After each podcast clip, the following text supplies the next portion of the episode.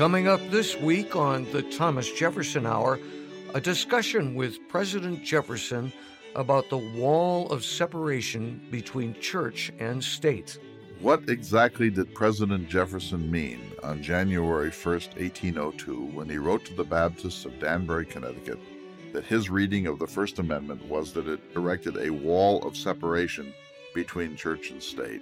How much weight should we give that presidential letter when we talk about the relationship between religion and the polity of the United States? And as usual, Jefferson offers his perspective, and it's a valuable one. Plus, we learned that there's a new three-dimensional scanner at the Library of Congress that shows that, that Jefferson crafted an even more emphatic idea of the separation of church and state in America. Please join us for all that and more on this week's Thomas Jefferson Hour.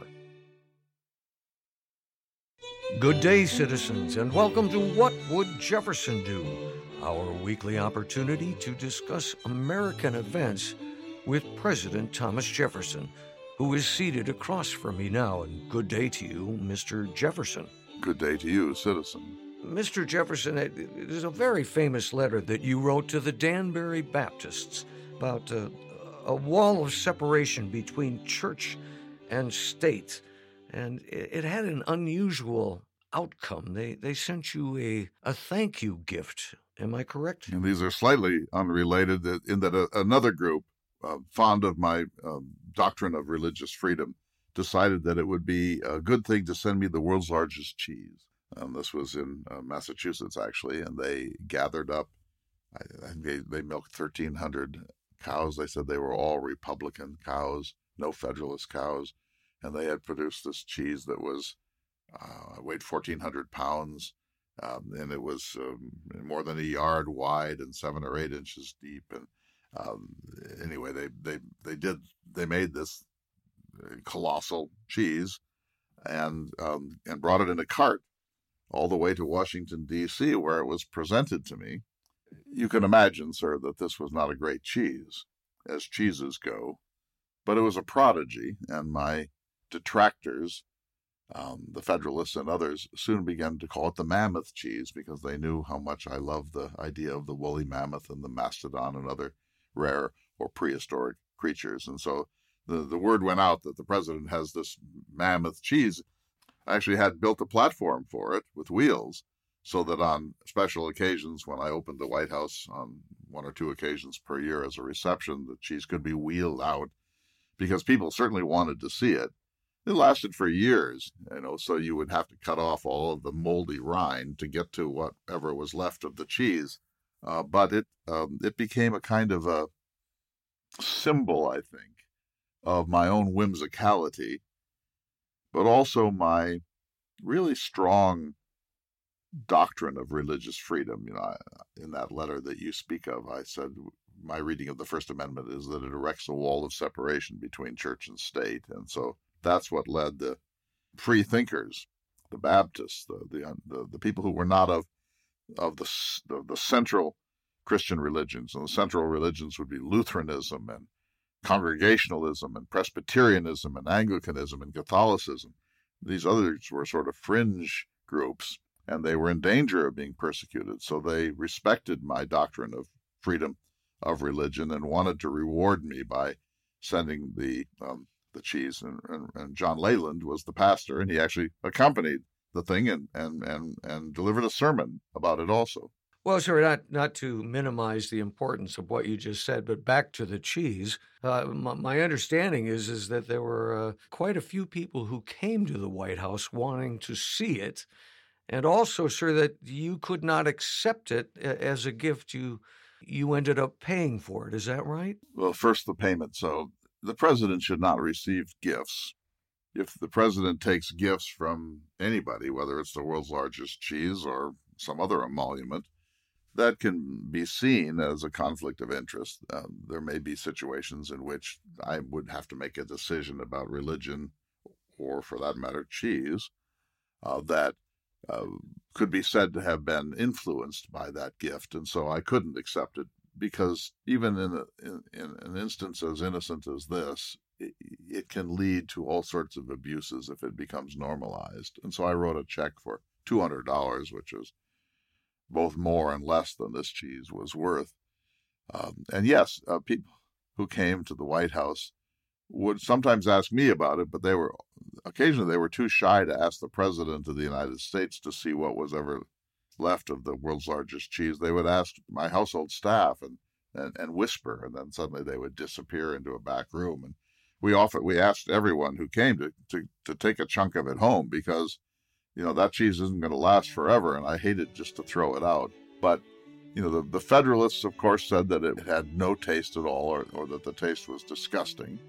And the Republicans said that it tasted quite good, thank you very much. It, it lingered for a, a couple of years and was a, the source of squibs and satires in the nation's newspapers. A very interesting story, sir, and I, I thank you very much for sharing it. You are most welcome, sir.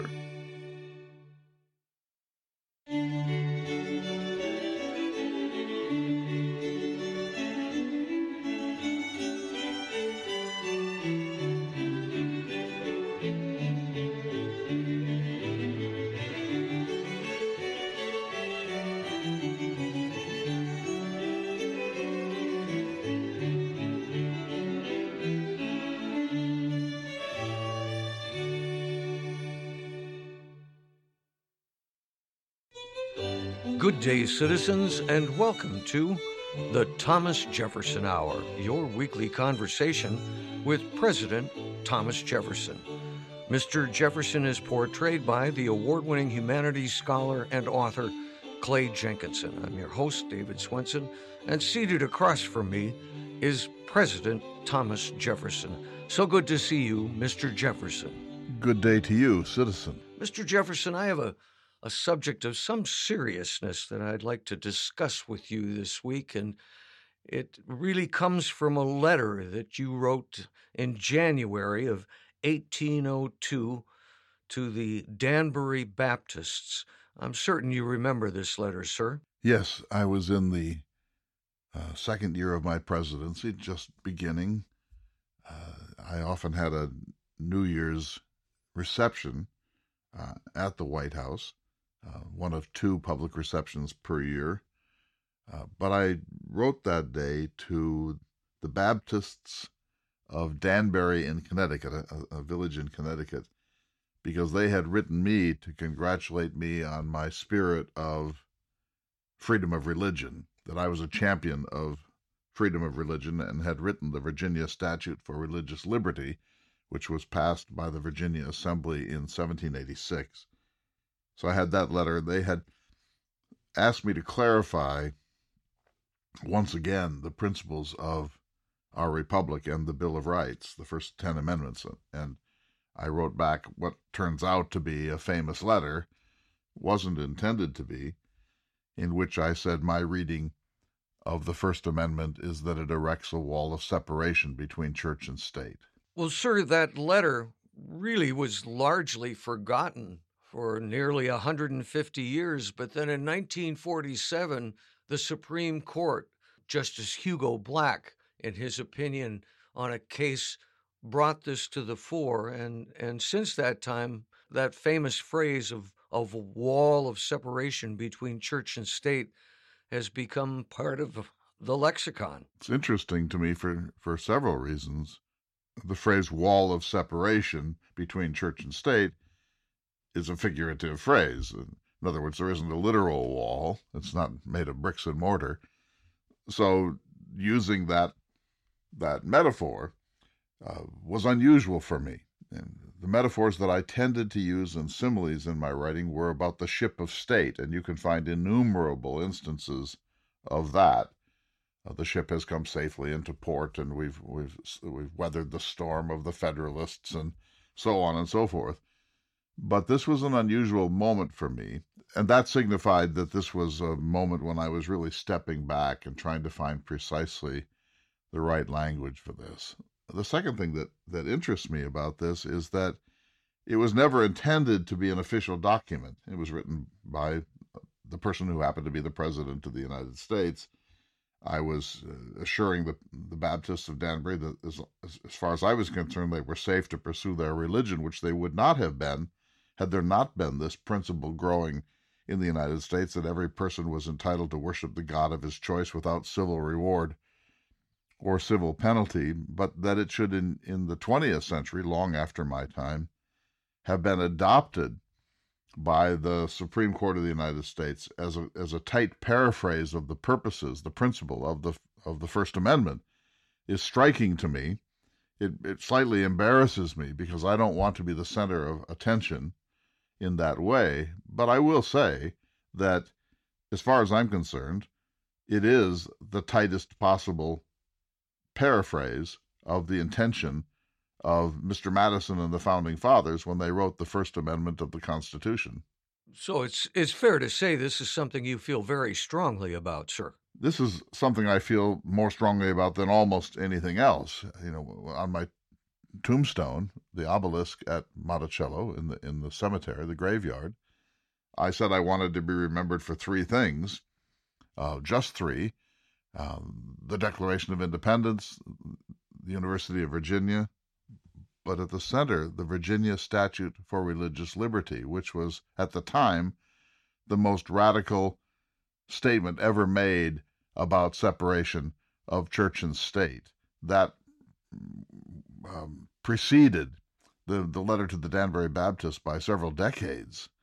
So, yes, I do feel extremely strongly about this. I believe that when the mind and the conscience are free, all other freedoms are available to us, but when the mind and the conscience are, are not free, are enslaved by, by tyranny or priestcraft or superstition or, or, or coercion, that the other freedoms of life uh, become less satisfying, in fact, less available to us. And so it all begins with the unlimited freedom of the human mind. If I think there is uh, one moon circulating the earth, or two, or twenty, or two hundred, that's my own view, and it hurts nobody except myself. If I believe there's one God, or twenty, or none at all, that neither picks your pocket nor breaks your leg. So what one privately believes is absolutely sovereign. And unless it leads to some sort of antisocial behavior, unless it leads to crime, it must be left unmolested, and by which I mean entirely unmolested by governing bodies at any level. So this, for me, is something I feel passionate about. And by the way, it was the basis of my friendship with James Madison. Madison and I became dear friends.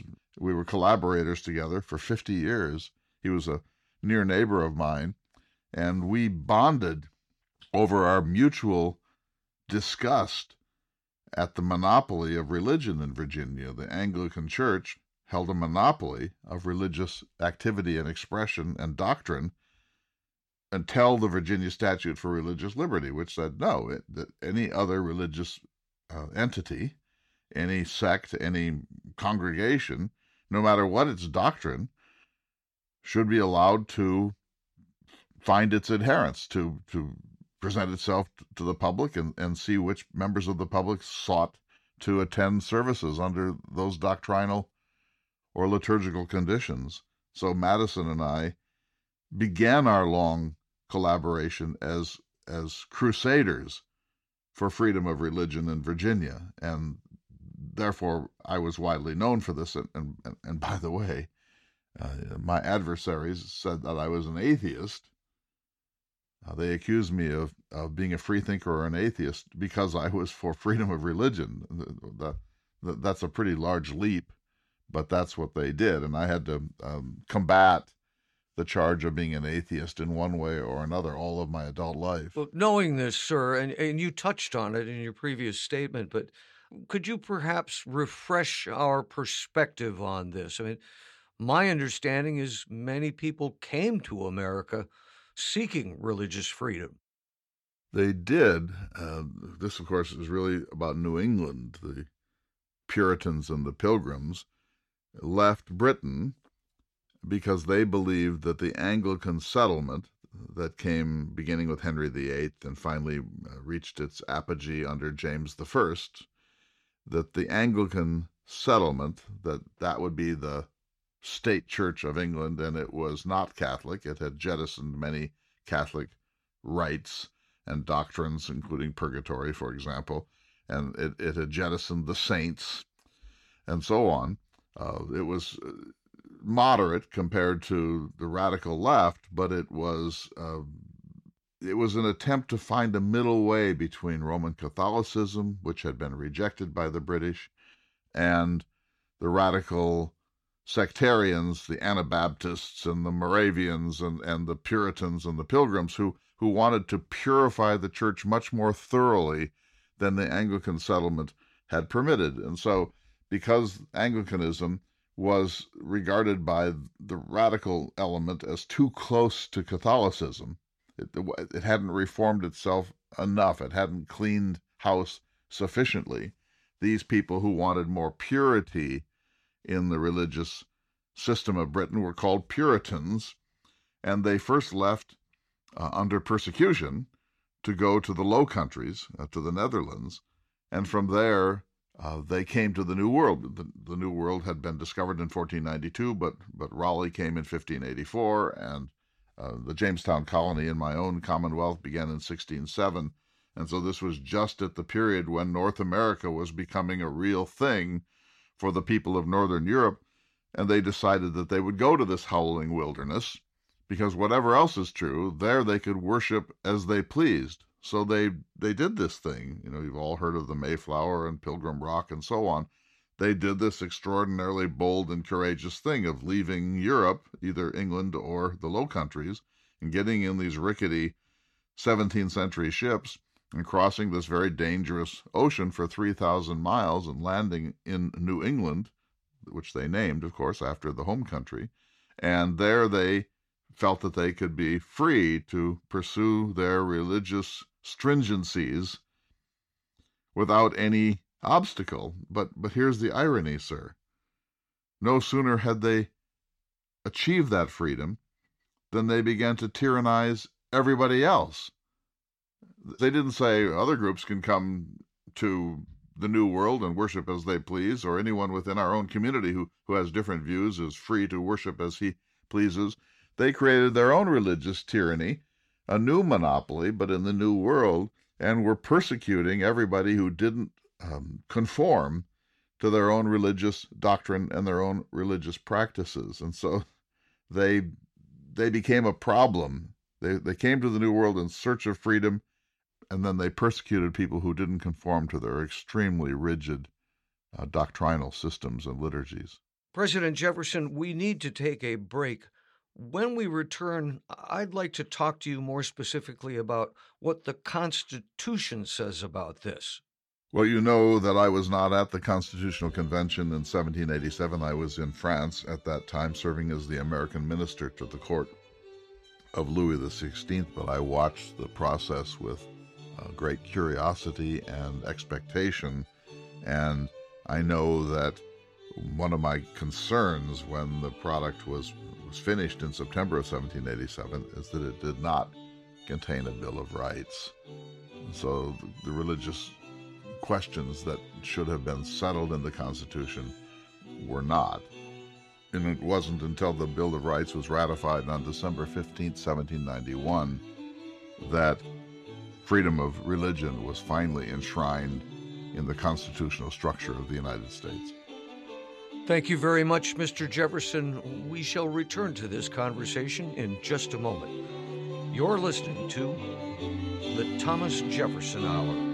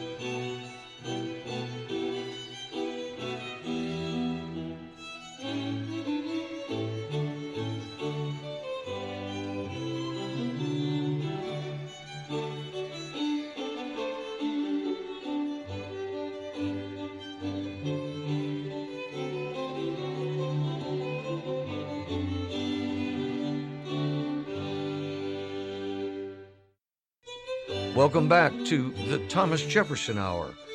This week we're speaking with President Thomas Jefferson about the wall of separation between church and state.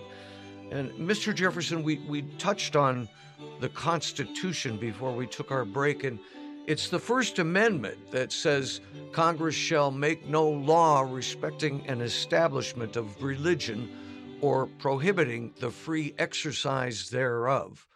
Uh, however, it doesn't prohibit the nation from becoming a Christian nation, does it, sir? Well, certainly not. The people are free to be anything they want. It could be a Mohammedan nation. It could be a Hindu nation. It could be an atheistic nation. It could be a deist nation. But it is, in fact, demographically and historically, a Christian nation. In other words, the great bulk of the people who came here from Europe were Christians, especially the ones we've spoken about, the, those who settled New England. You know, Maryland was settled by Catholics. It was the only Catholic province in the, in the New World. Uh, Virginia was settled by Anglicans, and we had an Anglican monopoly up until seventeen eighty-six, when my bill for the establishment of religious liberty in Virginia was finally passed, thanks largely to the legislative patience and work of, of James Madison.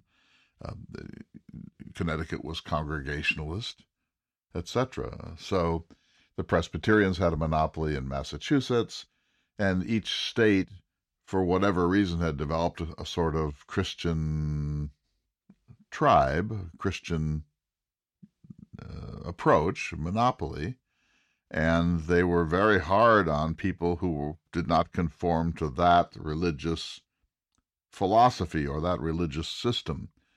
This seems uh, insane to me, and, and, and I, I first really figured this out by looking at the settlers in Western Virginia. So while I was born an Anglican and raised in the Anglican tradition and knew the Anglican songs and uh, understood the Anglican liturgy and was educated by Anglican uh, tutors, the people in Western Virginia across the Alleghenies, they were Germans, and their religious views were very different, or they were Scots-Irish, and that would make them quite dramatically different from Anglicans. And so here they were, innocent people who came to the New World for all that the New World represents, but they had to pay taxes to support the Anglican Church, whether they were Anabaptists or Moravians or Catholics or, or, or what have you. They had to attend religious services, and although these laws were not rigidly enforced, if they failed to attend, they could be fined and eventually much worse. So here were people who were eking out a living on the western side of our mountains, who were being taxed for a church they did not support. In fact, a church that they had deliberately left the home countries to get out from under. This seems to me to be exactly what we mean by tyranny. Why should we force people to support a church that they do not, in fact, favor with money and religious attendance? So this is why Madison and I worked so hard on the Virginia Statute for Religious Liberty, which solved that problem. But that was a local thing. Then I looked around and realized that this was the case all over the country. It was just different denominations monopolizing different parts of our colonial system. What we didn't want was a state church in America. You know, England has a state church even into your time, the Anglican Church. So, well, it would have been quite possible for the United States to have a state church in my time. Fortunately, there was so much diversity between Pennsylvania and Connecticut and Massachusetts and Maryland and Virginia that it would have been very hard for any one of those churches to become the central, the, the, the sole church of the country. But I wanted not to have this the situation be merely an accident of, of diversity. I wanted it to be a principle of our national Constitution. And so Mister Madison wrote the First Amendment, and what he means by establishment would be a state church of the United States, that we mustn't have that either for the country or for any individual state.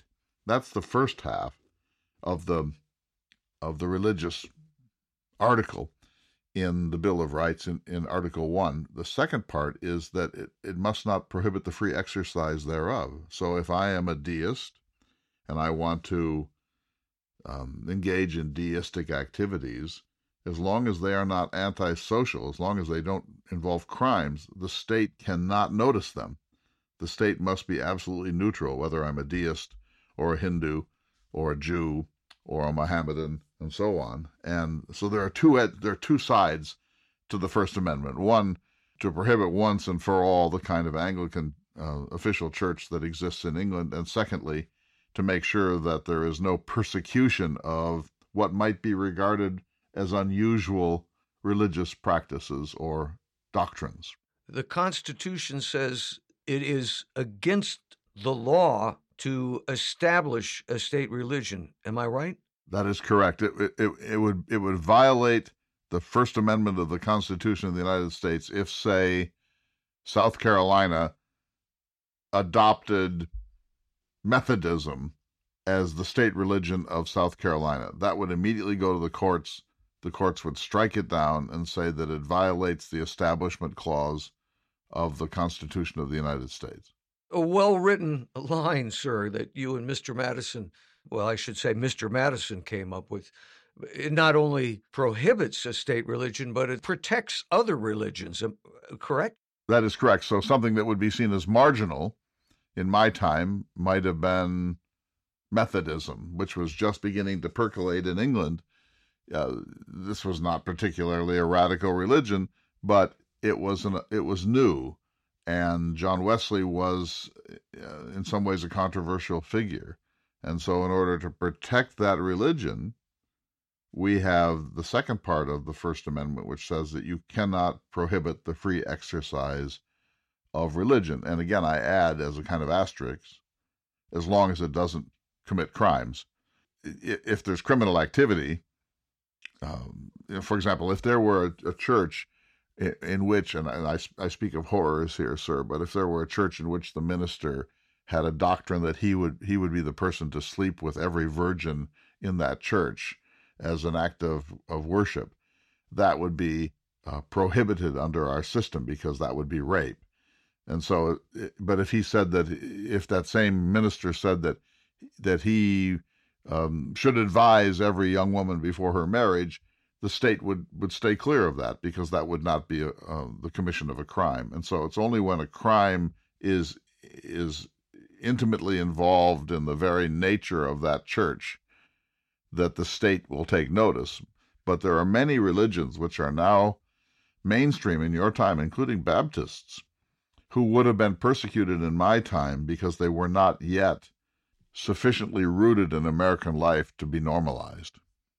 One of the reasons I wanted to speak to you, sir, about this is that, um, as you know, there are two major political parties in America, and more than sixty percent of one of those parties want the United States to be declared a Christian nation, uh, according to a recent poll. This is a slippery slope, and as a citizen, it, it concerns me. It would be a disastrous uh, occurrence if, if this um, were passed into law. If you read the Constitution of the United States, it's about four thousand five hundred words long. Um, the word God is never mentioned. Uh, Jesus and Christ are never mentioned. Religion is never mentioned in the body of the Constitution. The preamble, the famous preamble, we the people of the United States, in order to form a more perfect union, and so on. That would have been the logical place to invoke providence or God.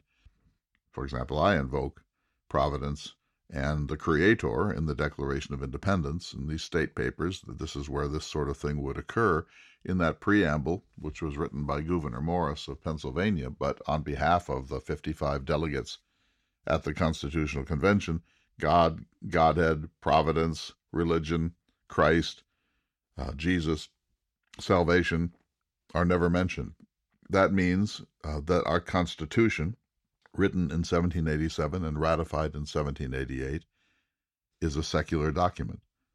I repeat, if you just read the Constitution of the United States, you would have to conclude that what they intended was a secular constitutional order in the United States. And then they went one step farther in the Bill of Rights, saying there will be no establishment in a free society, and there will be no prohibition on the free exercise of religious activities by our citizens. It couldn't be any more clear than that.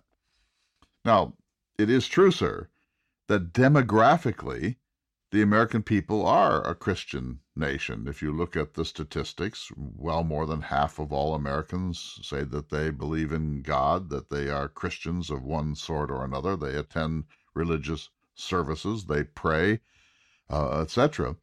So this is the distinction that people don't seem to understand. You can be a secular constitutional system inhabited by a Christian people.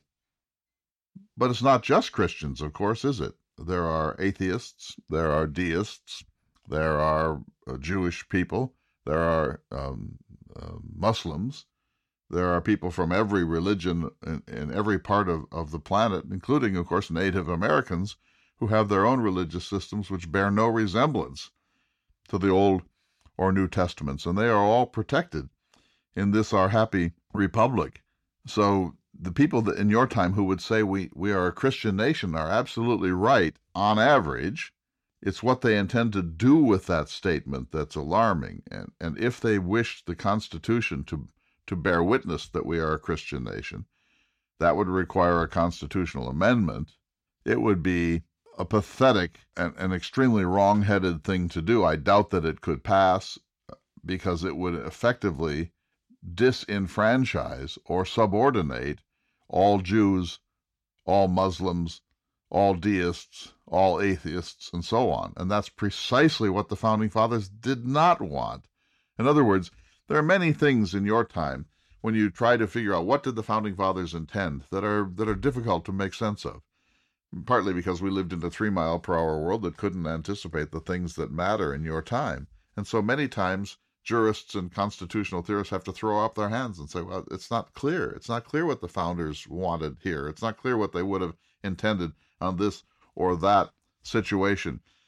But in this one, sir, the Founding Fathers were very clear. If they had wanted us to be a Christian nation by definition, they would have stated it in the Constitution of the United States. That was a blank slate. They could have written anything in those forty-five hundred words that they chose, and they did not in any time invoke God or Christ or Jesus or salvation or the church. And then they added to it a stronger message in the first, the primary, number of the Bill of Rights. So the Founding Fathers were absolutely certain of what they intended here.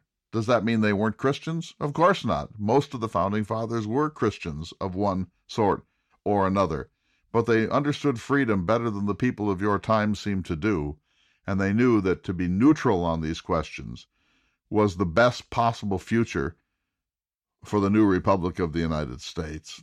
And so when, when people in your time get um, upset about this and say well, that the founders intended a Christian nation, your answer to them has to be, show me in the primary document of this country where that is ensconced and enshrined.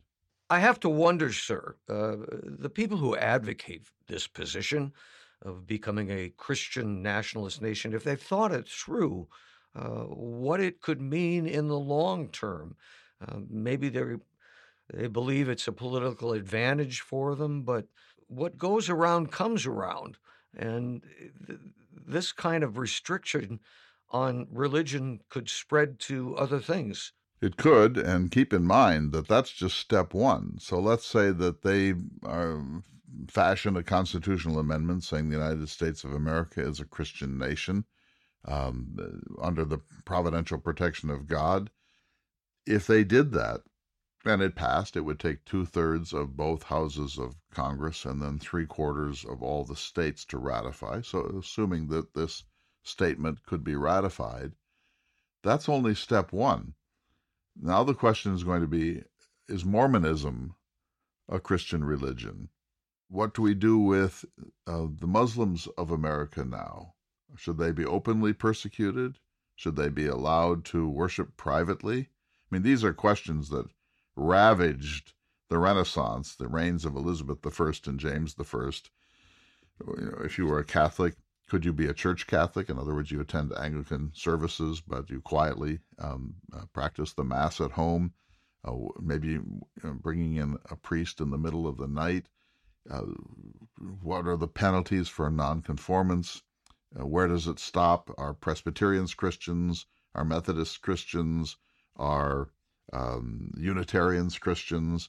So once you start down this road, if you're going to say this is a Christian nation, soon you're going to have to define what you mean by Christian, and there are going to be plenty of religious organizations and sects that now have freedom at the margins of the Christian settlement that are going to be under suspicion, are going to be scrutinized uh, by the new censors of religious sensibility. So this system would soon self-divide.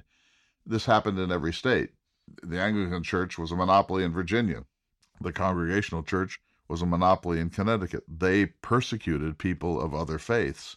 And this is why you don't want to start down this path, because the minute you do, the next step will be, well, such and such a sect doesn't really belong under a Christian dispensation. Let's outlaw it, or let's persecute it in some way. Uh, and if you don't believe this is true, Uh, just read the history of the sixteenth and seventeenth century in England, and you will see what a tragic and anarchic mess it could be. Finally, Mister Jefferson, uh, so people understand, it, it's not as if you prohibited religion, and I mean you you allowed religious events to occur at the White House. You you sir did not prohibit any religion. Now we get into my own religious views, which are no one's business but my own, of course. I, I was very uh, quiet, even secretive about all of that. But as a public matter, for example, there were Washington, D C was our new national capital. There were no churches yet established there. There was almost nothing there when the government moved to uh, the District of Columbia in eighteen hundred. You know, John and Abigail Adams were in a, in a White House where the plaster wasn't yet dry. It wasn't even on all of the walls in that cavernous building. Pennsylvania Avenue was uh, was m- nothing but mud. Pigs rooted around um, in, in what are now public spaces. You know, it was a it was a, a, a national capital in potentia for the future. But the point is that there was no place to hold religious services. And so I was asked about this, and I said, well, they can use the House of Representatives on Sunday as long as it's ecumenical. In other words, we, we can accommodate that. This, this is, we're not hostile to religion. We just want to make sure there's no establishment, that there's no monopoly, that there's no coercion.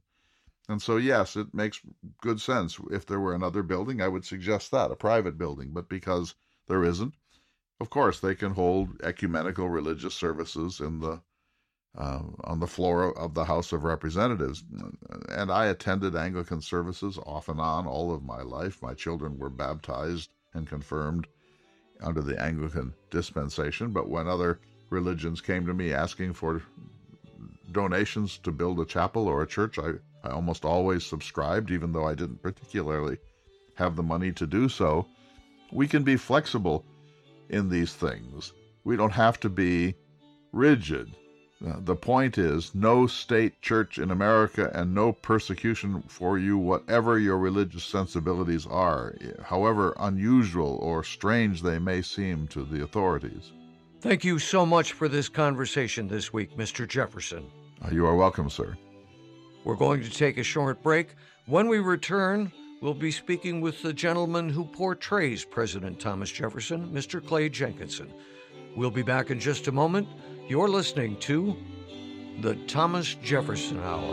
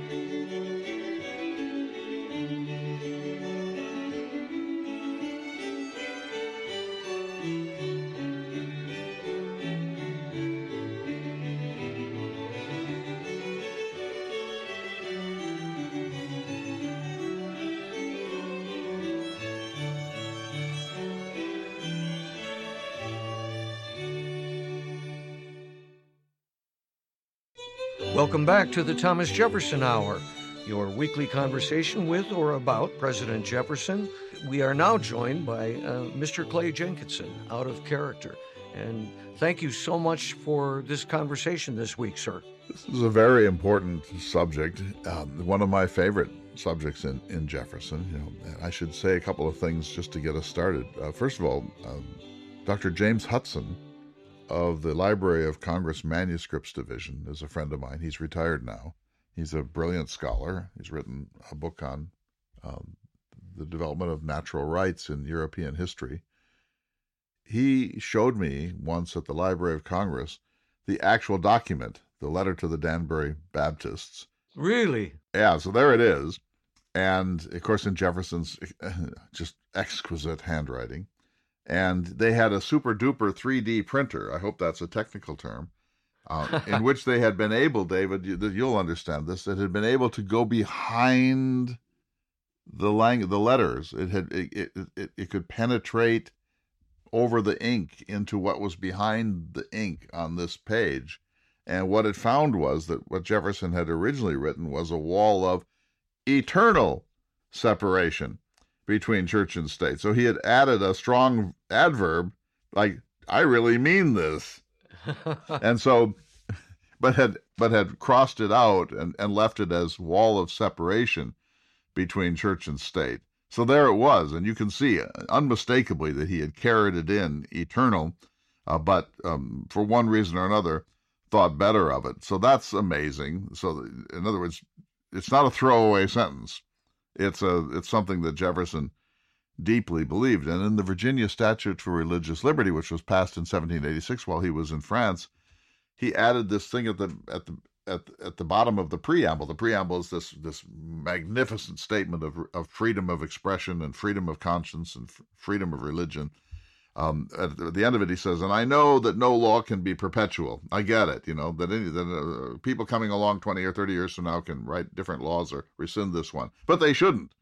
He says they shouldn't. You should never mess with this. You should never deteriorate this principle that I have articulated in the Virginia Statute for Religious Liberty. So he he he knows that it's that he's on thin ice here, because you can't, you know, he believes the world belongs to the living and future generations have absolute sovereignty over how they wish to live their lives. But he can't help himself and says, I've written this, don't ever rescind this. You mustn't ever rescind this. So nothing was more important to Jefferson than this. And so, as you say, uh, Hugo Black and the, and the courts of, of the mid-twentieth century began to use that phrase, wall of separation, as a really good uh, paraphrase of the intentions of the First Amendment, until William Rehnquist came along. Rehnquist was in the seventies, a conservative uh, retreat from um, the uh, you know the courts uh, led by Earl Warren that desegregated schools and outlawed prayer in schools and so on. And Rehnquist went after Jefferson and said, Jefferson was just a man. He was just a president. He's, he was not a jurist. He wasn't a Supreme Court justice. He, this wasn't a filing before the Supreme Court. That's a private letter. We shouldn't be making as much of his phrase wall of separation as we seem to do. Why are we all hanging on Jefferson here? It, because this is this is unrelated, really, as legal doctrine. It was snarky. But he was right. He, he was right that that phrase is not a constitutional phrase, and therefore it, it, it may not, you know, the First Amendment is it, it has more nuances in it than we're giving it credit for having. I thought Jefferson did a very good job explaining that. Yes, he did.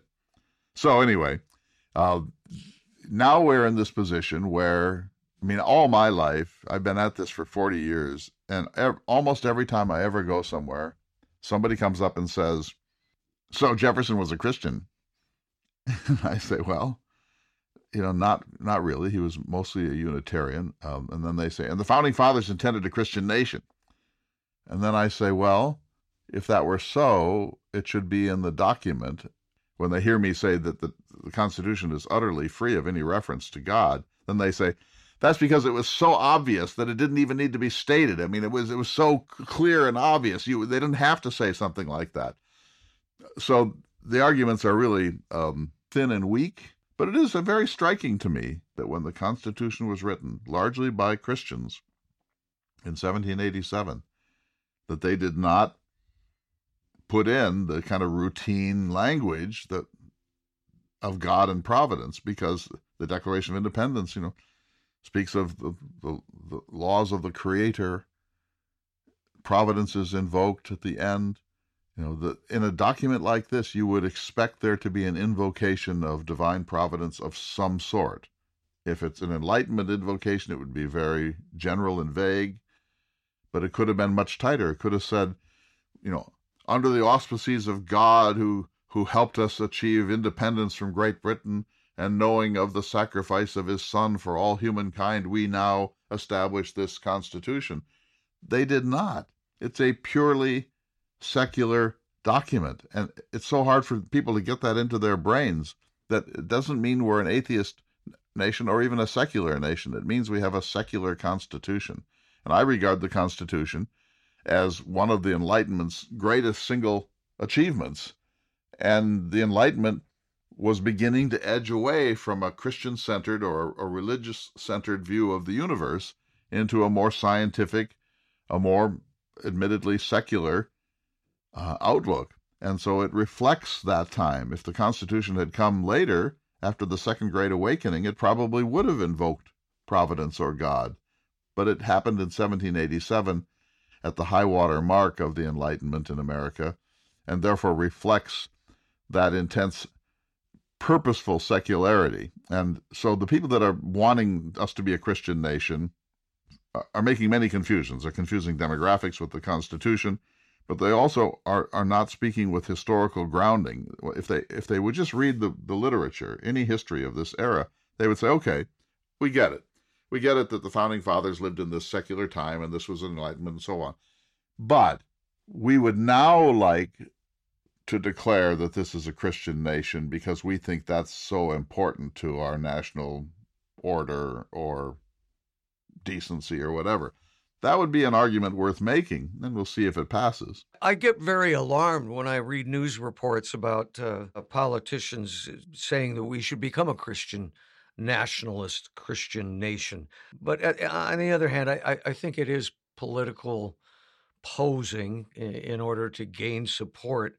Um, I, I can't imagine this ever, ever happening. Yeah, we couldn't imagine the reverse of Roe either. I mean, things do happen, and this is a very unprecedented time. You know, I I have to say I blame someone like Ronald Reagan on this front. Remember what he used to say? Who expelled God from the classroom? You know, the, a kind of a, an easy, sleazy, snarky statement like that that's very memorable and very clever is fundamentally ahistorical because it suggests that a bunch of uh, Um, of, of, of, of angry atheists have expelled God from the classroom to get even or to do damage to the United States, when in fact the Supreme Court agonized over this through the twentieth century until finally they said, you know, the First Amendment seems to prohibit prayer in schools because that would be an establishment of Christianity, and some of those students might be Muslims, some of those students might be Jews, some of those students might be Lakota Indians. And so the Supreme Court didn't do this joyfully or uh, with willful destructiveness. They agonized over the meaning of the First Amendment, and when these cases came about prayer at baccalaureate or prayer on the football field or prayer in school or and so on, they had to say, what did the founders really intend here? And what it amounts to is, when in doubt, you can't have it. So when in doubt, if there's a If there's a, a, a list of the Ten Commandments on the courthouse lawn and somebody files suit, the courts have to say, nope, that would be an establishment. That would suggest that in this county in Alabama or this county in Wyoming that there that the Old Testament, the Christian dispensation, is the established religion. What about the Quran? What about uh, the Bhagavad Gita? What about the Upanishads of, of India? And when someone file suit about a, a crucifix on the publicly um, held mountain, publicly owned mountain overlooking a Colorado town, the courts say, I'm sorry, that Now that you brought it up, we wouldn't have we wouldn't have proactively gone after it, but now that you brought it up, yes, that crucifix probably has to come down. The same is true of the of the Koresh on the courthouse lawn. And so the courts aren't doing this because they're they're nasty. The courts are doing this because they're trying to adhere to the the intentions of the Constitution of the United States and the First Amendment. And the people that hate that, and we all know the people who hate that, then they think, well, they're attacking religion. But of course they're not attacking religion. They're adhering to the to the compact. And the same people are absolutists on the Second Amendment, but they are willing to play fast and loose with the First because they're not consistent in their constitutional reading, or I almost said constitutional philosophy, but it's not philosophy. It's just concern. So here's my question to anyone. There are people listening who probably disagree with some of this. They can't disagree historically, but they can disagree about intention. So if they disagree, I would ask them this. What if we started Christian prayer in every school in America tomorrow? That starting tomorrow, first, second, third, twelfth grade, you go to school, and, and, and the principal gets on, and, the, and, and there's a Christian prayer. How will that change America in the next twenty, fifty, or one hundred years? In other words, that cat, David, is out of the bag. We are so secular. In fact, I'll go to the other end of the spectrum here. As a humanities scholar that, who agonizes every day over what's happened to America, I am deeply worried about the radical secularization of American life. I think our secularity enables all sorts of chaos and abuse and exploitation of the environment and a despiritualization of landscapes, including in my beloved North Dakota, that radical secularity is the characteristic of, of the American people in the twenty-first century, and it's killing us, and it's killing the planet, that we need to re-spiritualize, but not along the lines necessarily of the Old and New Testament. So I'm worried about secularity, but I also know that the founders had it right when they created this wall of separation. And so people just need to calm down and to do some hard historical reading. Good luck with that. It's just, you know, it's just so wearying. It's not, it's not the era of calming down, I don't think. But you you you suggested this program. You're alarmed by this phenomenon. Well, I am, you know, I, I am, but I also, you know, it's it's always very reassuring to hear the voice of Thomas Jefferson and get his perspective and slow down and think about it and and and what it means. I mean, for me, it comes down to, you know, what is America? It's it's it's freedom for all or freedom for none. And once you take away religious freedom for all, what you just explained, the the dangers of what could happen, I think, are the things to consider. Well, certainly. And, you know, this is a very imperfect history that we've had. The L D S Church was persecuted uh, desperately uh, in the nineteenth century. It's what finally led Brigham Young to take them to Deseret, to Utah. So it takes vigilance to make sure that we realize this, that, and I know this bothers the Christian nationalists, but in this country, from a religious point of view, anything goes, as long as crimes are not committed. And so when David Koresh is using his um, primacy in his offbeat sect to mass illegal guns and to rape women in his church, the U S government eventually stepped in. Why? Not because he has a wacky uh, doctrine or understanding of religion, but because he was committing crimes that are actual crimes in the codes uh, of the United States government. And so this there's a breadth. If you if you drive to the to the edge of Denver, to the edge of Charlotte, North Carolina, to the edge of Charlottesville, you see all these teeny little churches in strip malls that are they just open one day and there are folding chairs in it, and they they they splurge and get a one hundred fifty dollars cross, and then a few years later they have a splendid new temple on the edge of town. It's just breathtaking to watch how the, the spin-off, you know, it all began in the Reformation. It was Catholicism until Luther and Calvin, and then the fissuring began, and the fissuring is fissured and fissured and fissured and fissured until now, if you look in the yellow pages, or what used to be the yellow pages of, of a city, you'll see this breathtaking variety of religious expression, all the way from conservative Roman Catholicism to a more liberated Roman Catholicism, from high Anglicanism to Episcopalianism and everything down the line until you get to the edge of town. And right next to the Napa Auto Parts store, there's a tiny little new religious entity that some guy has opened, and people start to come. And if he can appeal to them for whatever appeals to them, he builds a church. And if he can't, in the free marketplace of religious ideas, they drift back to baptism or Methodism or Lutheranism or whatever it might be. It's, it's astounding, and no other country has this. This is one of the great geniuses of our system, and I, I just love it, because it doesn't pick your pocket, David. It doesn't break your leg. That's Jefferson's famous statement from Notes on the State of Virginia. It neither picks my pocket nor breaks my leg. And when you think about it, it's true.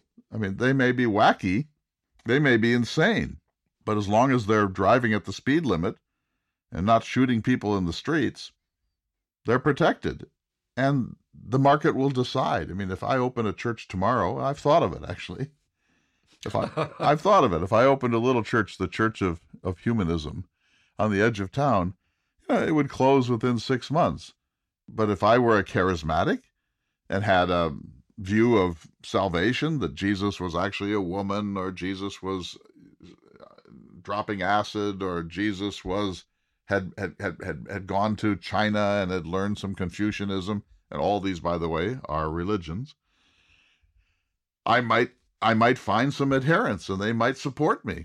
And I, I say, have at it. You know, that's it, the the result is fissuring, but the alternative is tyranny, and people don't seem to understand that. Thank you very much, Clay, for this enlightening discussion. Is there anything we ought to worry about? Yes, there is. I believe that if the current trends continue, David, the nineteen sixties cases at the Supreme Court that outlawed prayer in school will be overturned. We already see the case that in the last session in which uh, the coach in Washington State is now allowed to pray with his students on the fifty-yard line uh, before, during, or after the game. I believe that there will be an erosion and maybe a demolition of the wall of separation between church and state, and that we will move to an America that is much less free. And we won't know that we lost our freedom until we lost it, and then people will say, how did this happen? We must be vigilant. We'll see you all next week for another important edition of the Thomas Jefferson Hour.